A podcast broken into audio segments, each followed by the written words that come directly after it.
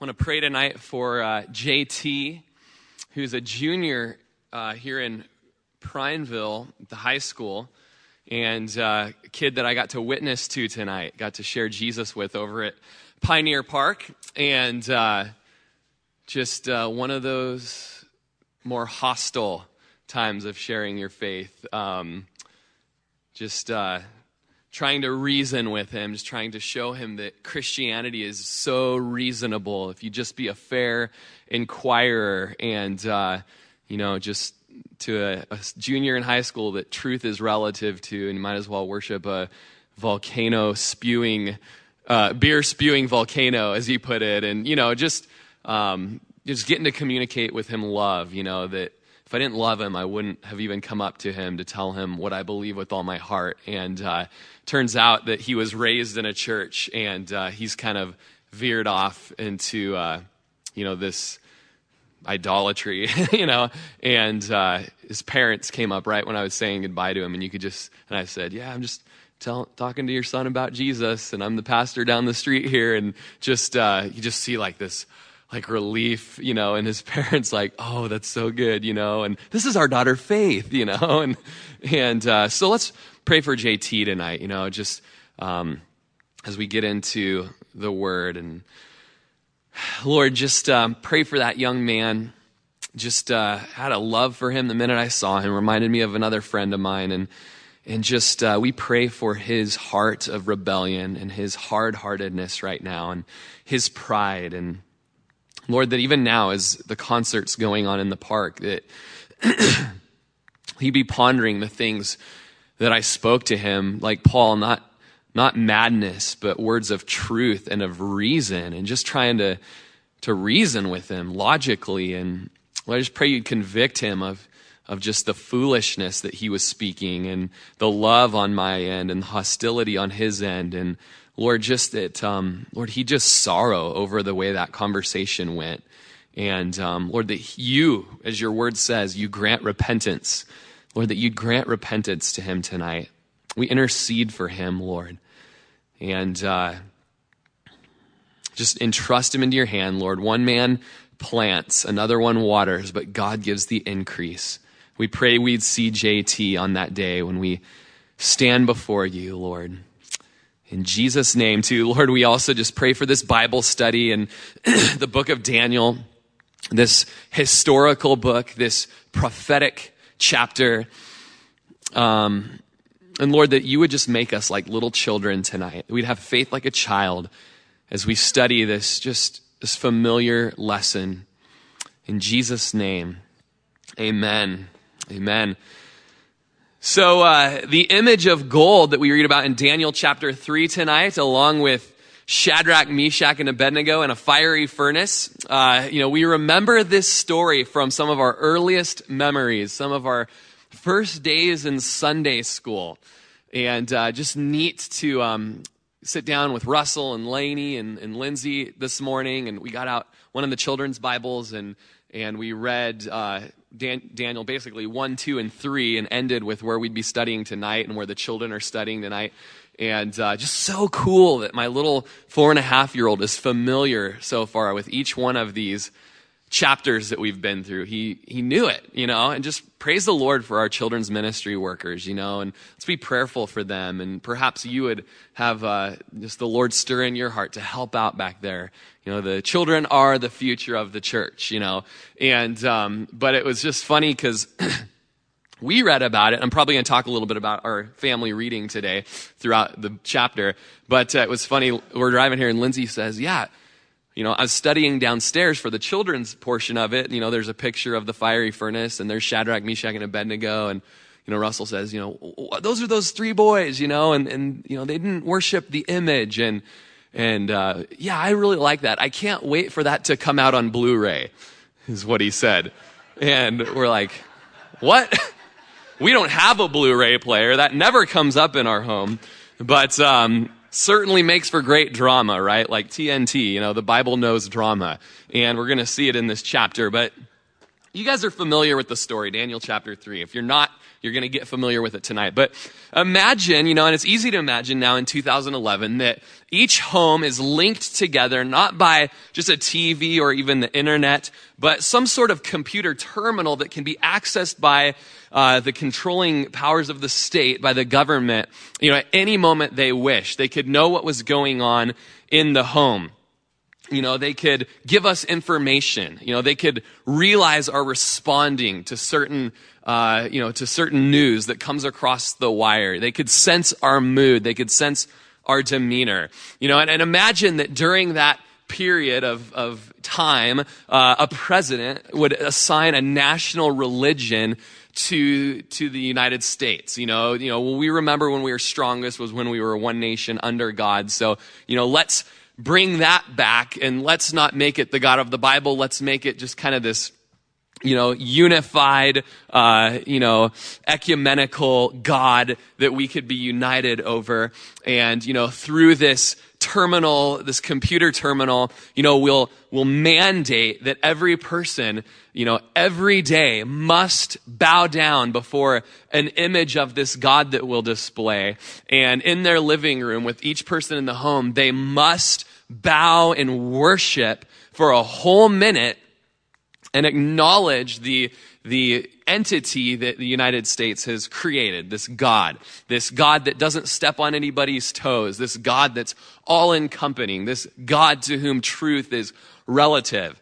And just imagine that, you know, if, if you you know, messed up one day, if you messed up one time and you didn't get your whole family together to worship it, you know, you, you lost your job, you know, or you took a pay cut, you know, and you lose your job. And, you know, if that continues to happen, or, or perhaps there's any sort of rebellion towards this image, towards this time of worship in your home, you know, then you're put in prison. And, and if that continues, if, if this rebellion, even in prison, you don't bow down to the image, then ultimately you'll be uh, killed in just uh, in a brutal fashion. And, uh, and, you know, it's not too far off, you know, especially with technology today. And as you study Bible prophecy, that something like that is going to happen sooner than later. And, and, you know, you guys could probably think of an even more, you know, intriguing illustration of it. But, you know, this is really what happened in the days of Daniel. This is really what happened in the days of his three friends. But the question is, knowing that the government can monitor this and, and it knew if you were worshiping, what would you do? You know, would you sign on? Would you participate in this? Just talking with Russell as we're reading this story today, and I'm trying to, you know, bring it to modern day, you know, and say, you know, you know that in other countries, Russell, that when a family's gathered like this, reading children's Bibles and reading Bibles, that the police come and tear down the door and drag mommies and daddies out to prison or kill people. You know that that happens and just kind of see that look on, of bewilderment on his face and to say, and what do we do if someone comes into our home and does that? Do we do we say that we don't love Jesus? Do we don't believe in Jesus? And no, that would not be good, you know? And uh, it's just, it's happening. It's a reality in other countries. And, you know, we really are, I'm not, you know, I'm not trying to be some crazy political nut, but we really are on that track in this country. Perhaps within our lifetime, we'll, we'll face that type of persecution. So bringing the issue from hundreds of years before Jesus to, you know, 2011, kind of get a picture of what that would be like in your mind. And, uh, and if you could just picture, you know, a movie being made about it and, perhaps you know, 24, if you've ever watched that show, you know, the fashion of 24, where they kind of invented this cinematography of, uh, in one screenshot, you actually have three different screenshots. You have a camera, you know, on on the image that we're going to read of tonight. So there's the idol, there's the image, there's this great statue, and there's a camera on it. And within the same TV screen over here, there's the image maker, Nebuchadnezzar, and he's reacting to how everybody's responding to the image that he's made. And then over here, you've got the, the camera is on the nonconformists who see it all playing out and who watch it happening and who, you know, swallowed the big lump in their throat, realizing that with this, with this law made to bow into worship, that they're going to need to make a stand and they're going to be persecuted for it. So you kind of have these three different camera angles that synonymously we're watching.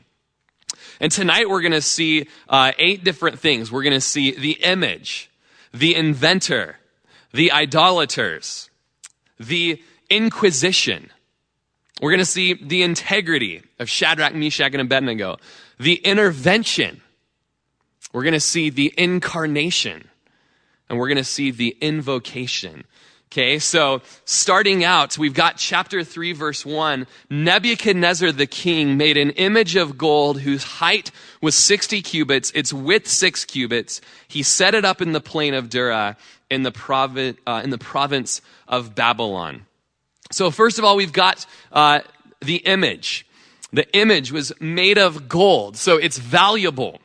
Whether it was solid gold or whether it was overlaid with gold, there's some gold there. And, you know, you've seen the, the tele, or, you know, the, the commercials. Gold. Nothing holds its value over the years like gold, you know? And the lady's just wearing gold all over, you know? And, uh, the value is, it was just as valuable then.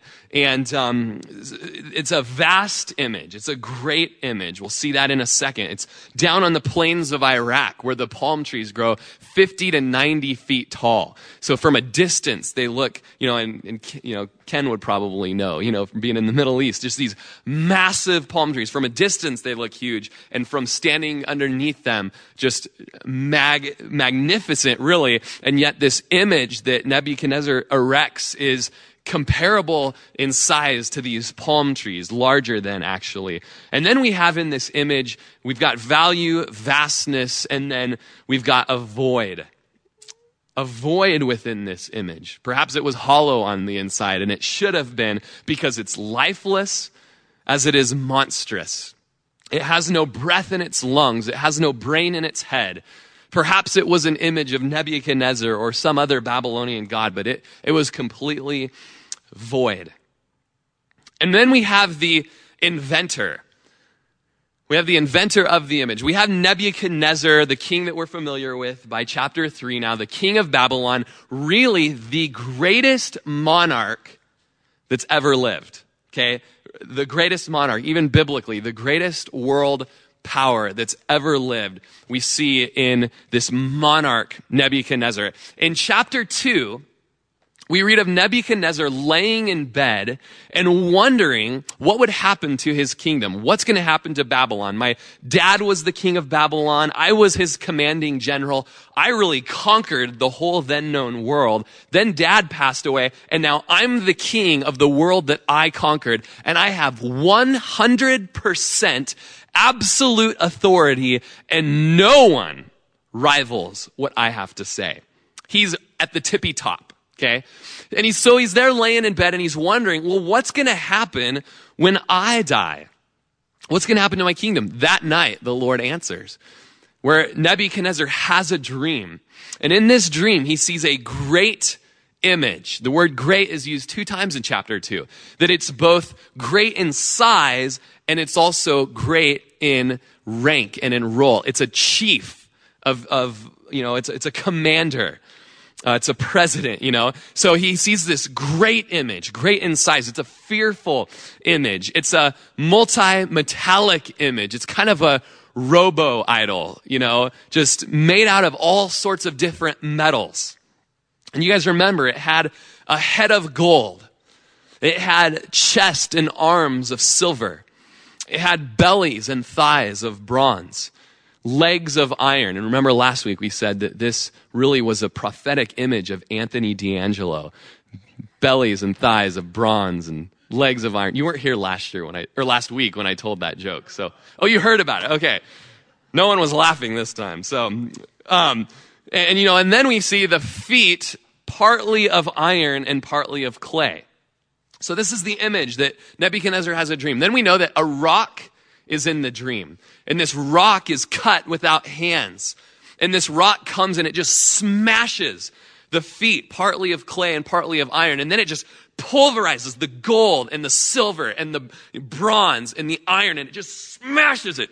Bam, bam, bam, bam. You know, this rock just obliterates this image to where it's nothing but powder. And a wind comes along. It just blows that powder away like it was chaff on a wheat threshing floor. And then we see that it was at the time of those feet of clay and iron that that rock came. And that rock became a mountain and spread over the whole world. And Daniel was the one, him and his friends, as they went and they sought the Lord, that the Lord showed what that dream was and what that dream meant. And the interpretation was that Nebuchadnezzar was the head of gold. He was this head of gold. He was this superpower, super ruler. But after him, there would come another to rule his kingdom. There would be an actual other kingdom. The Medes and the Persians were, you know, a little less in value and a little less in, in, uh, uh, in, in, strength, okay? Uh, the Medo Persians will come in. We'll see that in the book of Daniel. Then another kingdom will come in, and it'll have a belly and, sh- and thighs of bronze, and that'll be the Greeks, led by Alexander the Great. And then you see legs of iron, this strong, crushing superpower, the Romans. And then we see that in the end days, there will be this revived Roman Empire, partly of Rome and partly just, you know, 10 kings. And, and it'll be weak. It'll be so much weaker than that head of gold. And during that time of those 10 kings, a revived Roman Empire, the rock of our salvation will come and he'll crush all other kingdoms and he'll set up his kingdom that will never have an ending. And so Daniel's interpretation told Nebuchadnezzar that yes, you're the head of gold. Oh, that's good to hear. I hoped I was, out of anything, I was the head of gold. But then it also told Nebuchadnezzar, and yes, your kingdom has an end. In fact, there will be four other kingdoms beside you that'll rule this region. And so we have just a fallen condition in, you know, a lot of fallen conditions in chapter three here, but one of them in the inventor is pride and insecurity. Whenever we study the scriptures, we want to look for the fallen condition focus. And then we want to look for the redemption of that fallen condition. Okay? So here in Nebuchadnezzar, there's a fallen condition. He has pride and he has insecurity. Nebuchadnezzar rejoiced in the interpretation. That's great. Oh, yeah, that was my dream and that's the interpretation. And he, he actually uh, promotes Daniel for telling him the dream and promotes Shadrach, Meshach, and Abednego. But then he got to think about it. It appears that about two years have passed. And as he's thinking about it, he begins to think, wait a second, I'm the head of gold. No one's going to take over my kingdom. I'm Nebuchadnezzar. In fact, you know what? I don't like this head of gold, you know, chest and arms of silver, and so on and so forth. I want it to be all gold. I want it to be all me. And so what does he invent? An all gold image to be great and to be fearful. And we see that its dimensions are 90 feet tall, or actually in a Babylonian cubit, 105 feet tall. 105 feet tall and 10 feet wide. Very narrow and very tall. 50 times the height of a man. Interesting that in 1854, an archaeologist named Julius Oppert discovered that in the plains of Dura, there stands to this day uh, a, rectang- a rectangular mound about 20 feet high and in an exact square of about 46 feet at the base, resembling the pedestal for this colossal statue, he writes. So interesting. You might be able to go visit the platform for this today. So we have the image, we have the inventor, and in verses 2 through 3, we have the idolaters. And let's look at it. And King Nebuchadnezzar sent word to gather together the satraps, the administrators, the governors, the counselors, the treasurers, the judges, the magistrates, and all the officials of the provinces to come to the dedication of the image which King Nebuchadnezzar had set up. So the satraps, administrators, governors, counselors, treasurers, judges, magistrates, and all the officials of the province gathered together for the dedication of the image that King Nebuchadnezzar had set up. And they stood before the image that Nebuchadnezzar had set up. So keep in mind that Babylon is a massive empire. Okay, it covers all of Asia. It covers over up into, uh, you know, the, uh, the, borders of Eastern Europe. It's, it's this massive empire. They've conquered so many different lands. You know, they, even Egypt pays tribute to Babylon at this point. And so, you know, Nebuchadnezzar calls all of the, the bigwigs from all of his empire, which represents all sorts of different tribes, tongues, nations, all sorts of different people. Anyone that's a ruler is called to, to come to the plains of Dura. And so, you know, some people think that there were, th- you know, scholars believe there were about 300,000 you know, big time officials that were brought into the plain at the time. So they're assembled together and, and just think back, if you will, towards, you know, high school and an assembly. You remember those days? You know, you're, called into the gym. And so everyone kind of comes in. There's a hustle and bustle and there's a curiosity about, you know, what's the assembly going to be about? I don't know. I hope it's one of those ones where you play games in the middle of the gym floor and you get lots of food, you know. Well, I hope it's an, you know, a, a great, uh, you know, motivational speaker, you know, right? And, and when and you're sitting there and there's just the, what is this all about? What is this all about? And, and there's this 105 foot tall thing with a giant sheet on top of it, you know, you just waiting to be unveiled. And what is this? What do you suppose is going to be happening here, you know? And so they all come, they assemble, and then they just stand before it and they just kind of wait. And nothing happens. Nothing happens. They just stand and the clock goes tick tock. And then verse four, a herald cries out. A herald cries out, To you it's commanded, O peoples, nations, and languages, that at the time you hear the sound of the horn, flute, harp, lyre, and psaltery, and symphony with all kinds of music, you shall fall down and worship the gold image that King Nebuchadnezzar has set up. And whoever does not fall down and worship shall be cast immediately into the midst of a burning fiery furnace. So at that time, when all the people heard the sound of the horn, flute, harp, and lyre, and symphony with all kinds of music, all the people, nations, and languages fell down and worshiped the gold image which King Nebuchadnezzar had set up. And so we see all of these different tribes, all of these tongues, all of these different nations gathered together and commanded by this herald to worship at the feet of this gold statue. Interesting because it kind of, you know, flash forwards to the real God and the real Christ and, and, you know, the real one who's great and that, you know, all fear belongs to and how he is going to call to himself and has called to himself people of every tribe and tongue and nation. You read about it in Revelation chapter 5, the worship service that's happening in heaven, even now. That out of every tribe, tongue, people, nation, we've been made as kings and priests to our God, and we will one day rule on the earth. And Philippians tells us that one day, every knee is going to bow and every tongue is going to confess to something, to someone. It's not going to be a metallic image. It's going to be a living God who's not a fable, who's not a myth, you know, who's not a figment of our imagination, and nor is he made by our hands. Rather, he's the one that made us. And every person is going to bow to him, whether they like it or not. But we have the instruction here in verse 7 and its implications. This herald stands up and he speaks, and really, Nebuchadnezzar has the herald do his dirty work. you know, he has this herald stand up, a lot like the false prophet does in Revelation chapter 13, verse 15, where it says that the false prophet has gr- been granted power to give breath to an image.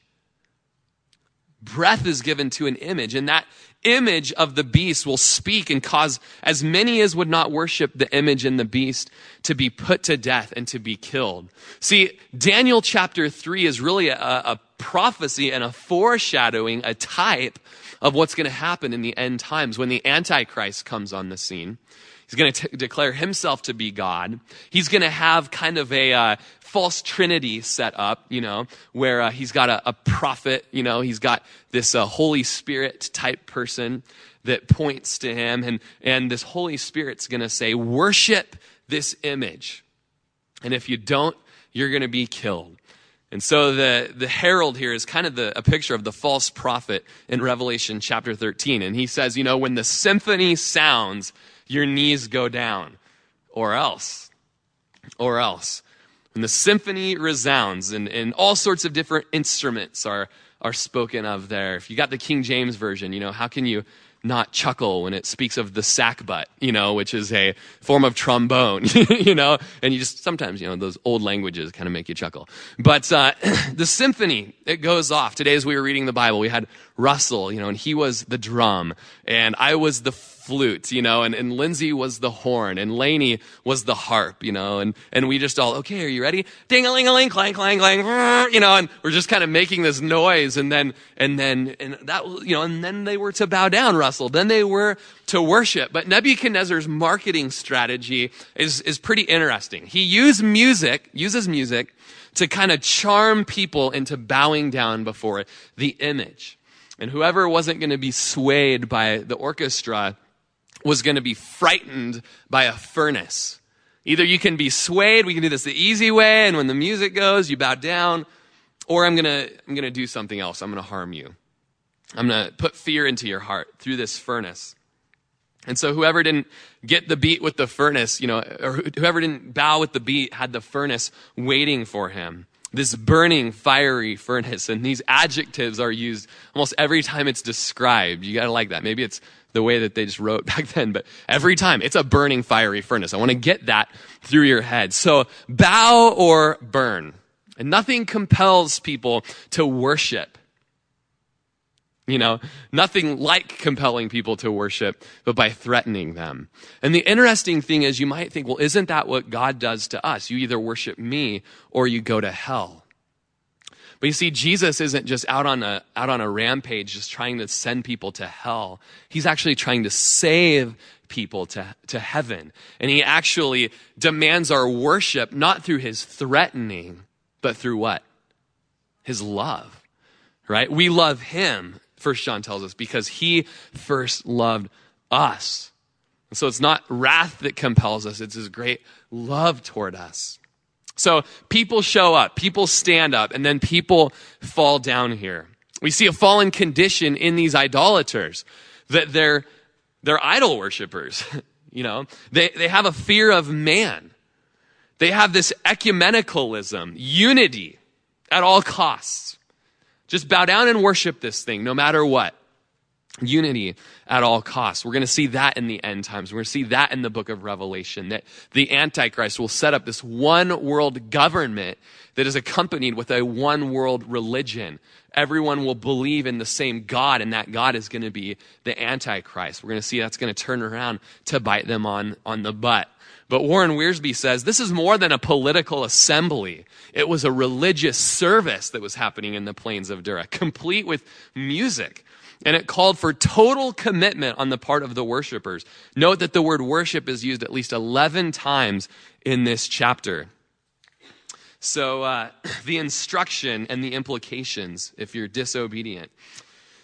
Then we have in uh, verses 8 through 12, therefore at that time certain Chaldeans came forward and accused the Jews. They spoke and said to King Nebuchadnezzar, O king, live forever. You, O king, have made a decree that everyone who hears the sound of the horn, flute, harp, lyre, and psaltery, and symphony with all kinds of music shall fall down and worship the gold image. And whoever does not fall down and worship shall be cast in the midst of a burning, fiery furnace. There are certain Jews whom you've set over the affairs of the province of Babylon, Shadrach, Meshach, and Abednego. These men, O king, have not paid due regard to you. They do not serve your gods or worship the gold image that you've set up. And so we have these astrologers that, you know, Chaldeans that are, are kind of making a stink about it. They're being tattletales. And we see them in chapter two that they couldn't tell King Nebuchadnezzar his dream or its interpretation, but Daniel could. And Daniel didn't say, Look, I'm a Jew. I know the God of the heavens and the earth, the revealer of secrets. I'm going to tell your secrets, but just keep slaughtering all of these pagans. Keep slaughtering the magicians, the soothsayers, the astrologers. Just kill them because they're all abominable before the Lord. And then, you know, you can just see Daniel see an opportunity to just let godly people um, be serving under the king. And yet he didn't do that. He ended up saving the lives of these people, much like the Lord, you know, that not willing that any should perish, but that they would come to repentance. He didn't ask for them to be killed. But you could sense there, there must be jealousy in these astrologers and in these Chaldeans that Daniel knew the dream and the interpretation, and he got promoted. And so here they're just looking for ways to, to trip up these guys. They're looking for ways, in Daniel chapter 6, we'll see that they'll look for ways to, to put Daniel to death. And so, you know, in verse 12, they say, look, there's some Jews that you've set over affairs of Babylon. And so they kind of owe it to you, Nebuchadnezzar, to, you know, to bow. I mean, you've, you've given them a job, you've given them a home, you've given them pay, you, you've given them great things. And, and look, they're rebelling. And, uh, you know, there's, you know, there's different thoughts on how this all took place, but, you know, I, I think someone was watching these guys to see if they would bow or not. And, um, and we want to notice that, that Shadrach, Meshach, and Abednego, they didn't, um, try to concoct some kind of coup, you know, to tear down this image, you know. No way, we're gonna, we're gonna bring in a bulldozer, you know, we're gonna bring in an arm, we're gonna tear this thing. You know, they just didn't bow. They just were quiet, you know, they just, you know, they just didn't bow. They didn't try to dismantle the monument or, or even try to stay away from the furnace. They just didn't bow. And, uh, and you know, actually, sometimes the Lord would have us go through the furnace. It's in the furnace of affliction that there's refining that takes place. There's purity that happens in our life. But um, these boys are, are told on by the astrologers. And so, verse 13 Nebuchadnezzar, in rage and fury, gave the command to bring Shadrach, Meshach, and Abednego. So they brought these men before the king. Nebuchadnezzar spoke, saying to them, Is it true, Shadrach, Meshach, and Abednego, that you do not serve my gods or worship the gold image which I've set up? Now, if you're ready, at the time you hear the sound of the horn, flute, and all those things, the symphony, uh, if you fall down and worship the image which I've made, good. But if you do not worship, you shall be cast immediately into the midst of a burning fiery furnace. And who is the God who will deliver you from my hands? So, we've got in verse 14 just this inquisition, you know, this investigation over, over these men of integrity. You know, the king was familiar with Shadrach, Meshach, and Abednego. And uh, I know someone who recently got some goats, got three goats and their goats' names were Shadrach, Meshach, and Abednego. And this friend of mine isn't really familiar with the Old Testament. She had a hard time remembering these Babylonian names. And so today I heard uh, one way that Alistair Begg always remembered as a kid was shake the bed, make the bed, and to bed we go. So might be the way that you would remember it. But you know, the king was familiar with these guys. You read about it in chapter 1, verse 18, that he brought Daniel and Shadrach, Meshach, and Abednego in before the, you know, the throne and he interviewed them and he found them to be 10 times more wise and knowledgeable than all the other wise men uh, of Babylon and all the other people. He, he recognized that. He knew who these guys were and it's implied that he had a respect for them. He promoted them.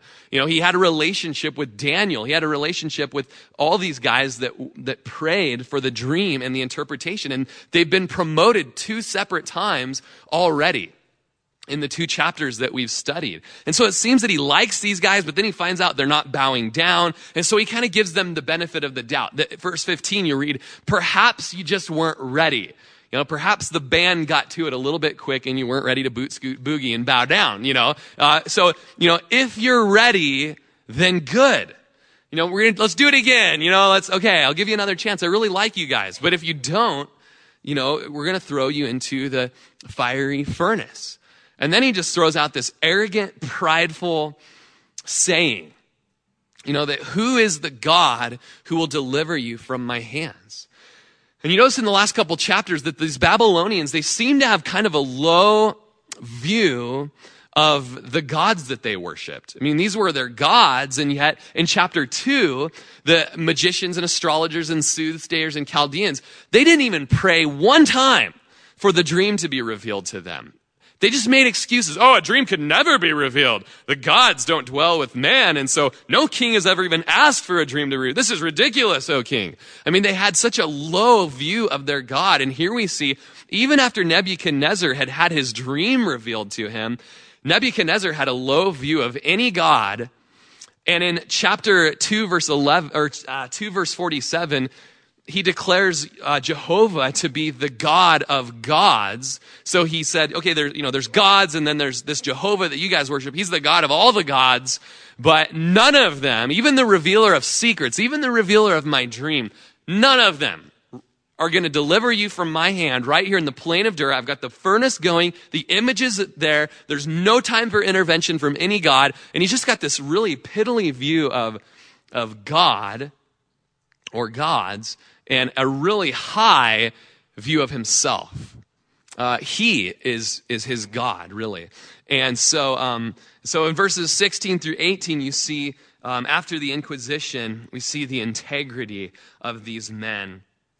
Uh, verse 16. And just real quick before we read their response, First Peter tells us, chapter 4, verse 12, Beloved, do not think it strange concerning the fiery trial which is to try you, as though some strange thing has happened to you.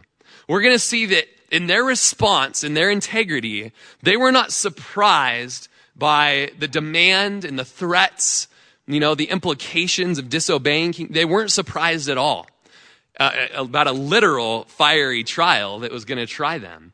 It seems as if they'd prepared their heart to answer in the manner which they do. So, verse 16 Shadrach, Meshach, and Abednego answered and said to the king, O Nebuchadnezzar, we have no need to answer you in this matter. We have no need to answer you in this matter. You know, to them, their God, Jehovah, was so great that if there was an argument between bowing down to this image that was just constructed or being loyal and true to the God of the heavens and the earth and the God of Abraham, Isaac, and Jacob, we don't even need to have this argument with you. You know, they were very firm in their response to the king. They didn't fear man. You know, if this is the case, verse 17, our God, whom we serve, is able to deliver us from the burning fiery furnace, and he will deliver us from your hand, O king. So verse 16 is marked by this, this firmness. You know, they, they prepared to enter into a fiery trial. Like Daniel did in chapter 1, verse 8, they'd purposed in their heart before time that no matter what happens, we won't bow. No matter what happens, we won't compromise. We make up our mind right now what we're going to answer. Are we going to be corporate? Being part of this empire? Yes, we'll be corporate. Are we going to compromise in our part in this empire? No. We'll not compromise. You know, we're not going to worship. Someone might say something, someone might not say something, they might not see us, but if they do see us not worshiping, we're going to answer in this way. We're going to say, throw us in the fire, if you will, but we will not bow down. And let's assume this happens to our nation, like it is happening in, in, you know, just, you know, dozens and dozens of countries right now. Let's say tomorrow this happens. Will you bow down? You know, purpose in your heart right now. What's going to happen when pastors are drugged to prison first? You know, all of the agendas out there that if anyone speaks anything in opposition to the lifestyle of homosexuality, that's a hate crime and you'll go to jail. So as we start Romans in about eight weeks probably, and we get to chapter one, we look at the depravity of man and homosexuality is just one of those uh, sins that's an abomination to the Lord, and we speak out on that. What if I'm let off to prison? And Kevin and Chad, who stand by me as elders in the church, they're drugged to prison. You know, so then one of you comes and you begin to teach, and then and then just we're raided. What are we going to do? Are we going to compromise? Or are we ready to be thrown into the fiery furnace? You know, when you go away to, to the university for you young kids. And you go to Marcus Borg's class, you know, where he tries to persuade you that, you know, agnosticism is, is the way to go. And he pleads with you to bow before his false God. Are you going to do that? Or are you going to purpose in your heart before you go off to college? Man, I don't care what anybody says. I'm not bowing down. I don't care what anybody does. I purpose in my heart not to bow down. So there's this firmness. There's this faith. And in verse 18, there's more firmness. But if not, even if we're not delivered from the fiery furnace, let it be known to you, O king, we will not serve your gods, nor will we worship the gold image which you've set up. More just strength. Even if he doesn't deliver us from the fire, we're ready to die here today. We're not going to compromise. Matthew chapter 10, verse 28, you guys know it, that we're not to fear those who can kill the body, but we're to fear those that can send our body and our soul to hell. And Nebuchadnezzar just threatened a bodily death. You know, a, a fire of an instant, but a denying of the Lord's. It means a, a fire for all of eternity. And man, you know what? Even if you're to burn me today, we're not going to bow down. Job chapter 13, we mentioned it on Sunday that even if the Lord would slay us, still I will trust him. Or as Habakkuk says, you know what? Even if the fruit tree has no blossoms, or if there's no grapes on the vine, or if the labor of the olive would fail, even if the, the uh, fields lie empty and barren, or all the flocks die out in the field, if the cattle barns are empty, I will still rejoice in the Lord, the God of my salvation. No matter what happens, no matter what, I trust the Lord. I'll obey the Lord. My life set apart for the Lord. And so, verse 19, you think he liked that answer? Nebuchadnezzar was full of fury, and the expression on his face changed towards Shadrach, Meshach, and Abednego. He spoke and commanded that the heat of the furnace or that, that they heat the furnace seven times more than it usually would be heated. A face full of fury, this face that changes expression. We see earlier that he was enraged, and now it's even more rage. It was so fun with the family reading this to Russell, what's your face of fury, you know? And he's just like, this is what he's been doing lately. Dad, mom, are you mad at me? No, we're not mad at you. Why? Because you did this to me. You know, kind of what we do when we're in, you know, public and you're just like, Russell. You know, so he's just, are you mad at me? Why? Because you, are doing this. Oh, I wasn't, you know. And uh, so this was Russell's face of fury.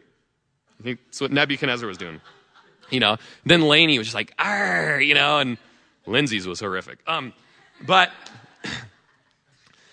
is he was just and you just look at his face you see you know he's boiling over he's hit the boiling point and almost in a manipulative fashion. Do you see how angry you're making me right now?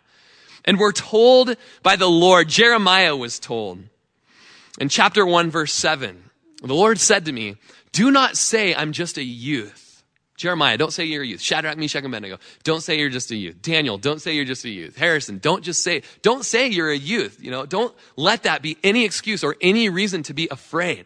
Doesn't matter your age. For you shall go to whom all I send you, and whatever I command you, you shall speak. Do not be afraid of their faces, he tells Jeremiah. For I'm with you to deliver you, says the Lord. And the Lord put forth his hand and touched my mouth. And the Lord said, Behold, I've put my words in your mouth. And I'll tell you, it was interesting going up to this young man tonight. And you just never know how things are going to turn, you know? And go up, I'm just being nice and, and just, and just invite him to church tonight and just, you know, immediately becomes hostile and, um, and, and just mocking me and, um, you know, a 17 year old mocking me, you know, uh, you know, I'm almost 30, you know, and I've been a youth pastor for eight years and, you know, and just my blood started to, to pump, you know, and uh, I just felt the tingling sensation and, and co- a combination of anger you know, and a combination of fear and, and, and, not so much afraid of him, but afraid I was going to lash out at him, um, but also, you know, a bit of fear. I'm, I'm being mocked now. I'm being you know, um, being challenged right now and just praying that the Holy Spirit would help me to continue to speak in love and to just sense the Holy Spirit just push away those emotions of fear and to just bring reason and logic and love. And I just got to keep reaffirming to him that, that I'm loving him in my discussion he's being hostile to me, he, you know, and I'm just loving him. And, and, um, but, you know, to not be afraid of their face, watching his face get red, watching just the anger. You know, Kevin said he drove by and he saw me and he was like, whoa, dude, what was going on? You know, I saw you using your hands and I saw him just, you know, kind of, yeah. So anyways, um, just, we can't be afraid of the faces of men. We can't fear men. We're told by David that that is a snare, that is a trap that the enemy wants us to get into. Do we fear man or do we fear God? These guys, you know, they, they didn't let this expression change mess them up. And in his wrath, he cranks up the heat of the furnace seven times. And, really, it's foolishness to do that. He was already planning on executing people. That furnace was set to go. And yet, in his wrath, we're going to crank it up seven times. And that's just you know, I, I don't know what it's going to do to them, but I'm just going to show them how ticked off I am right now. And in the process, he ends up killing uh, his mighty men of valor who probably had to walk these guys in so they couldn't run out. And, and he loses guys, and it turns out to be no loss for the servants of the Lord, as we see in uh, verse 20. He commanded certain mighty men to valor who were in his army to bind Shadrach, Meshach, and Abednego and cast them into the burning fiery furnace. These men were bound in their coats, their trousers, their turbans, and their garments, lots of flammable stuff, and were cast into the midst of the burning fiery furnace. Therefore, because the king's command was urgent and the furnace exceedingly hot, the flame of the fire killed those men who took up Shadrach, Meshach, and Abednego. And these three men, Shadrach, Meshach, and Abednego, fell down, bound in the midst of the burning fiery furnace. Verse 24 Then King Nebuchadnezzar was astonished, and he rose in haste and spoke, saying to his counselors, Did we not cast three men bound into the midst of the fire? They answered and said to the king, True, O king. And so in verse 24, we have intervention because of verse 25, the incarnation. Look, he answered, I see four men loose walking in the midst of the fire, and they're not hurt and the fourth, and the form of the fourth, is like the Son of God. There's an extra man in the fire. Is it one of the soldiers? Has he been revived? It doesn't appear to be a soldier. And no one appears to be hurt. And that fourth person appears to be like the Son of God. Why would he appear to be like the Son of God? Perhaps it actually is the Son of God. I believe here it's in Daniel chapter 3, we see a Christophany an Old Testament appearance of Jesus, an Old Testament appearance of God becoming flesh, the incarnation, the in the flesh of God. You see, in the incarnation, man didn't become a God like the Mormons believe, but rather God became a man, as Calvin says. In so doing, God accommodated us. He came to our level a great act of love. You see many Christophanies throughout the Old Testament, and uh, you see it to, to Abraham, where Jesus appears as Melchizedek. Read about it in Genesis chapter 14, verse 18, that Melchizedek, the king of Salem, brought out bread and wine, and that he was the priest of God Most High before there were ever priests, before there were ever Levites. And, and he blessed him and said, Blessed be Abraham of God Most High, possessor of heaven and earth. And blessed be God Most High, who's delivered your enemies, those kings, into your hand. And, and Abraham gave Melchizedek a tithe of all. Then Hebrews chapter 7 gives us a commentary on who Melchizedek is. And here's some descriptions that should show you who Melchizedek is in this commentary. Melchizedek is the king of Salem, which means king of peace. Melchizedek is without father or mother. He's without genealogy, having neither end of days or beginning of life.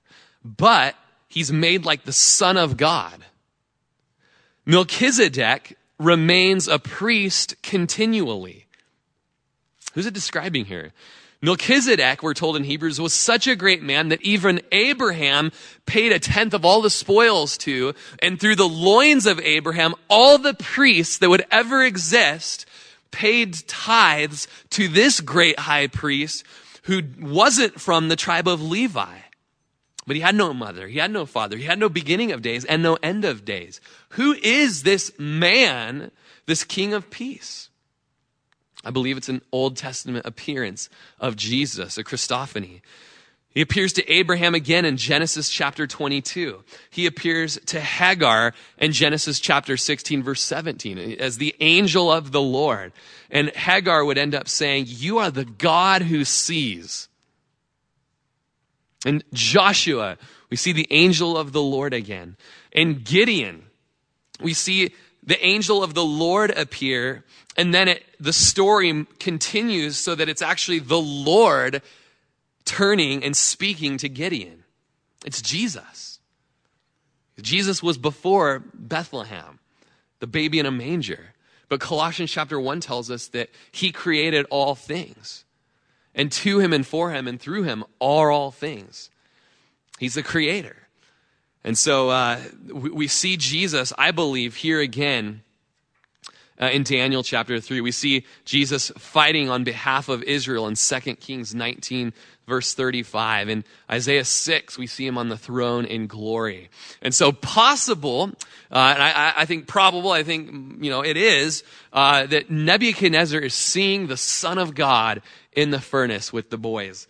And so in verse 26, then Nebuchadnezzar went near the mouth of the burning fiery furnace and spoke, saying, Shadrach, Meshach, and Abednego, servants of the Most High God, come out and come here. Then Shadrach, Meshach, and Abednego came from the midst of the fire. You know, in, in a couple chapters, we're going to read of Darius making a rash decision like this. And he has Daniel thrown into the lion's den. And he just, all night, can't wait to get to the mouth of the den and, and have, see if Daniel's okay. And so, you know, these guys making these rash execution decisions, we see he's like, oh, wait, go to the mouth of the furnace and call him on over. Verse 27 and the satraps, administrators, governors, the king's counselors gathered together, some 300,000 men probably, and they saw that these men, on whose body the fire had no power, the hair of their head is not singed, nor were their garments affected, and the smell of the fire uh, was not on them. You know, we see that uh, those that put their trust in the God of Abraham, those who put their trust in Jesus Christ, you know, the, the power of the fire will have uh, n- nothing on them. You know, Hades and hell have no sting, 1 Corinthians chapter 15 tells us. Peter is told after he declares, I say that you are the Christ, the Son of the living God. And Jesus says, Blessed are you, Simon, son of Jonah, for flesh and blood did not reveal this to you. And then he goes on to say, And upon this rock I will build my church, and the gates of Hades will not prevail against it. Upon the rock, that is the, the truth that Jesus is the Christ, the Son of the living God. And if you would believe upon that, the gates of Hades have no power upon you. Isaiah chapter 43, verse 2 says, When you pass through the waters, I'll be with you. And through the rivers, they won't overflow you. When you walk through the fire, you shall not be burned, nor shall the flame scorch you. And you just picture Shadrach, Meshach, and Abednego. That's what Isaiah 43 verse 2 is talking about. Man, that was a prophecy over what we were going to go through. You were walking with us, Lord. And that, the fire had no power. It didn't even singe us. In Hebrews chapter 11, which is known as the Hall of Faith or the Hall of Fame for those of the faith, we have so many references of just the, those that have gone before us. But, and it all gives glory to the Lord. But we see in that uh, passage that uh, there were some with so many trials trials of mockings and scourgings and of chains and imprisonment, stoned, sawn in two, people that were tempted, wandered about in sheepskins and, and goat skins. But in verse 34, we see there were those that quenched the violence of fire. And later on in the chapter, we see it was through those guys that the world, or it was, be, the world wasn't worthy of those guys. You know, those guys who just knew who their God was and trusted in their God. And it doesn't speak of the bigness of the guys, speaks of the bigness of the God. Speaks of the glory of the God. But listen to the end of Hebrews chapter 11. All these guys, you know, from Abraham and Moses and Moses' parents and, you know, David and Samson, you know, there's all these guys that are in the hall of faith. It ends with this. And all of these guys, having obtained a good testimony through faith, did not receive the promise. God having provided something better for us, that they should not be made perfect apart from us.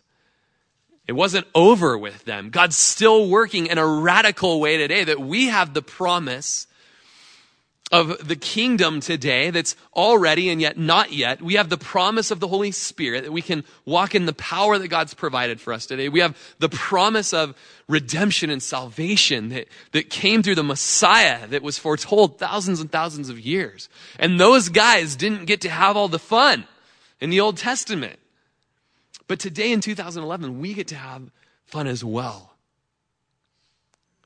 You know, perhaps there's a journal in heaven of you know, just every time that you stepped out in faith, believing that your God was great, every time you were willing to be persecuted, every time you were willing to be mocked, those guys weren't made perfect apart from us.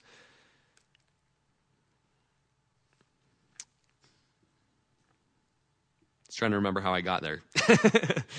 um, oh, they quenched the violence of fire, and they're mentioned in Hebrews chapter 11. Verse 28 Nebuchadnezzar spoke, saying, Blessed be the God of Shadrach, Meshach, and Abednego, who sent his angel and delivered his servants who trusted in him. And they frustrated the king's word and yielded their bodies that they should not worship any God except their own God. Here we have just this, this invocation, this blessing brought upon these boys you know, a blessing upon God, the God of these boys, who sent his angel. We see these characteristics that were obvious to Nebuchadnezzar that they, these servants trusted in the Lord.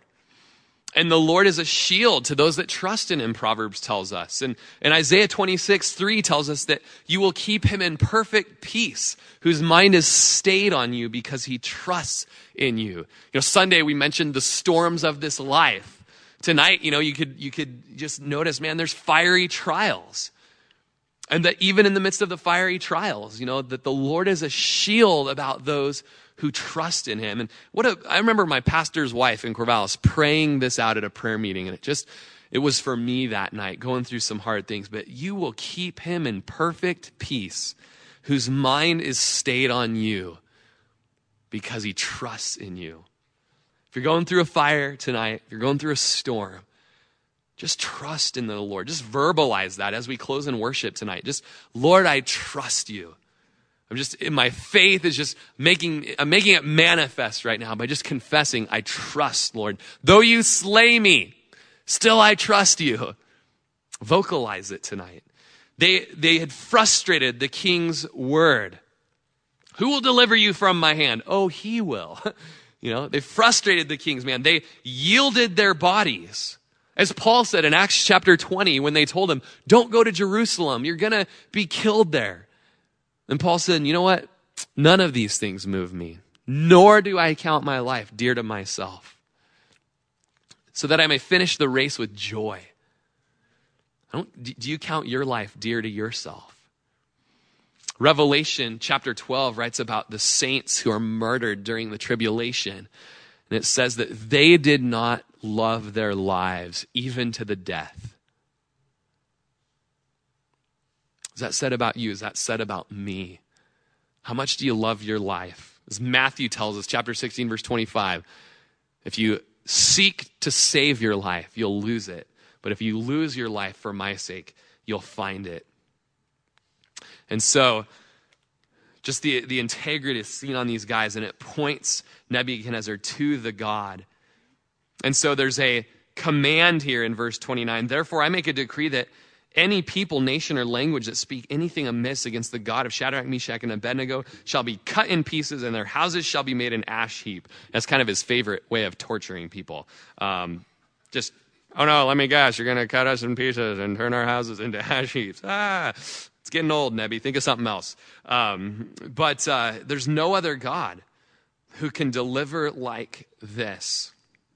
You shall not serve or worship any God except, you know, um, except this God. And, uh, you know, it's interesting in chapter 2, verse 47, you just look over probably one page in your Bible, but notice the king's answer to Daniel after his dream was interpreted. He says this Truly your God is the God of gods, the Lord of kings, and a revealer of secrets, since he could reveal this secret. It, it would kind of seem that Nebuchadnezzar had some sort of, you know, there was something that happened, and yet I don't think you could call it a conversion. I don't think you could say there was a change in him, especially the change in chapters two and three. You know, all of a sudden he's building an idol and commanding people to worship it, and he's mocking God. You know, and uh, and so you know, to Nebuchadnezzar, God was just kind of a god amongst many other gods, maybe even the greatest God of all the gods. But he hadn't really had a conversion experience, and I even believe that here at the end of this chapter, after seeing you know, the Son of God in the furnace and watching this. And, and after all he's seen, all the experiences he's had with God, all the stirrings he's had in his heart, I still don't believe at the end of chapter three that he's been converted. I still don't believe that he's had a changed life. And why do, why do I say that? Because here, you know, he just, again, speaks of God just being one of many. He, he's a great, he's a greatest of all gods. He's, he's just the greatest king of all the kings, but, you know, he's just one among many. And it's just interesting how many people I talk to who would say that they believe in God. You're like Nebuchadnezzar. You believe in God and you can attest, like Nebuchadnezzar, that he's moved mightily on earth and maybe even in your own life I've, I've talked to people who, yes, I, I believe in God, and yes, He's answered my prayers so many times, and, and He's, I've seen Him. I just know that He's there. I hear this a lot when I talk to people, but they've never actually surrendered to Him as being their God, the only God, their Lord, their Master, their Savior. They've not placed their trust in Him in such a way that anything that they would bring to the table that's of merit is cast off the table, and all that Jesus brings to the table is set upon you. They're trusting in Christ's righteousness. They're trusting, trusting in Christ's lordship. And let me move this from a they statement to a you statement.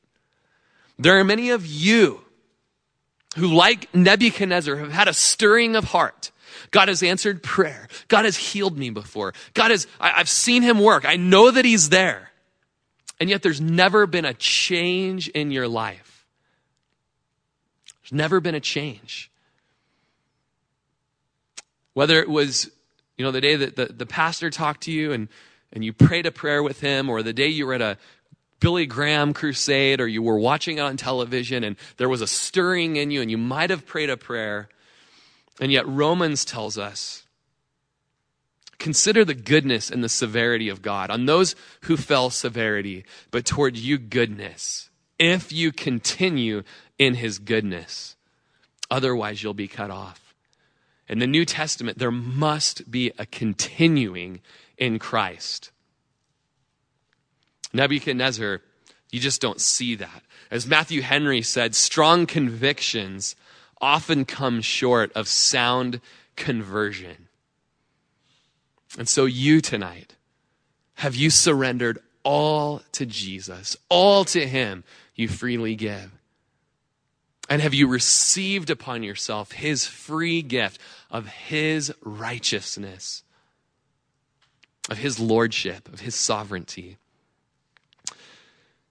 So as you look at Shadrach, Meshach, and Abednego, Ken, you can come on up. We can go get the, the children out of the children's ministry classes if, if uh, somebody could go do that. Maybe Barb, if you could just go bring everybody on in. And, and um, as you look at Shadrach, Meshach, and Abednego, would you have bowed down?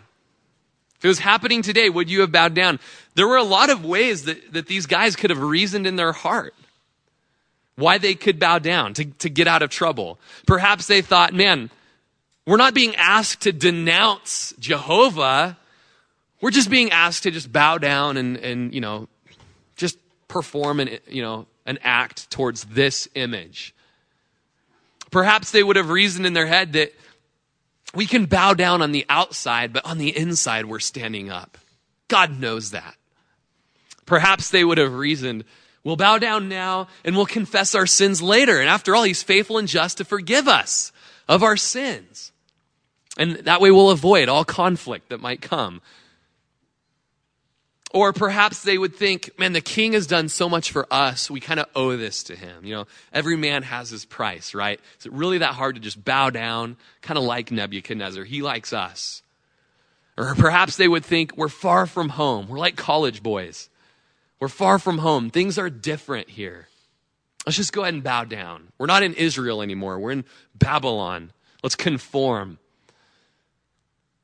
The Bible tells us other men have messed up and God is merciful. He'll be merciful to us. Or, hey guys, if we bow down today, we'll live another day to be useful for God tomorrow. So, why didn't these guys bow down? Why not just bow down and just not make a big deal about it? Because of Exodus 20, verse 2. I'm the Lord your God who brought you out of the land of Egypt, out of the house of bondage. You shall have no other gods before me. You shall not make for yourself a carved image or any likeness of anything that's in heaven above or earth beneath or in the water under the earth. You shall not bow down to them nor serve them, for I, the Lord your God, am a jealous God, visiting the iniquity of the fathers upon the children, the third and fourth generation. God said it. I believe it. God said don't bow down. So I'm not going to bow down. As one man said, we have men of conviction here, standing out in a sea of conformity. And so there's a line drawn in the sand tonight, even to Wednesday night Bible study attenders. As Elijah drew the line on Mount Carmel, today's the day of decision. What God are you going to serve? Are you going to purpose in your heart this day should you be forced to bow or to the furnace? Which God are you going to serve? There's a line drawn in the sand. And may we say tonight, like Joshua, as for me and my house, I will serve the Lord. Let's go ahead and worship. And let's just, maybe for you tonight, you just would do that. You would confess your trust in the Lord tonight.